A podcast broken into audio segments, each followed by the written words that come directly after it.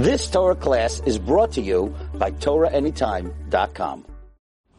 We have to know there's something called in, in, in, in life, there's something called regilut. You know what that word means, regil? Regil means that it, it's like, let's say, habitual.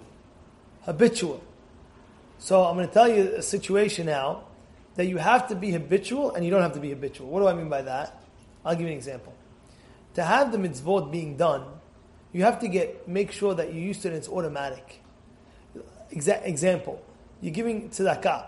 You got to make it into a habit. Let's say, giving, just give, give, give, give, and that will work your uh, work your muscle of giving.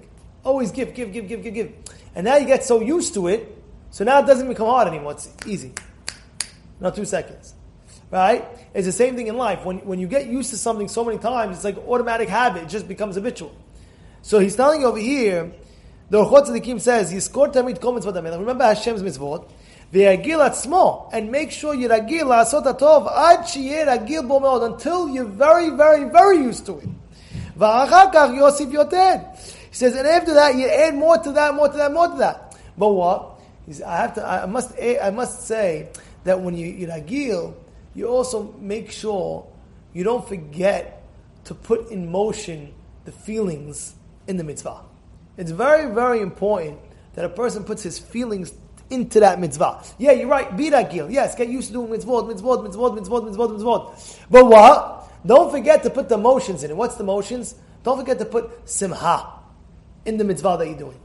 Put happiness. You're serving Hashem. You know what it is to serve Hashem? Wow, wow, wow, wow, wow. You know what it is?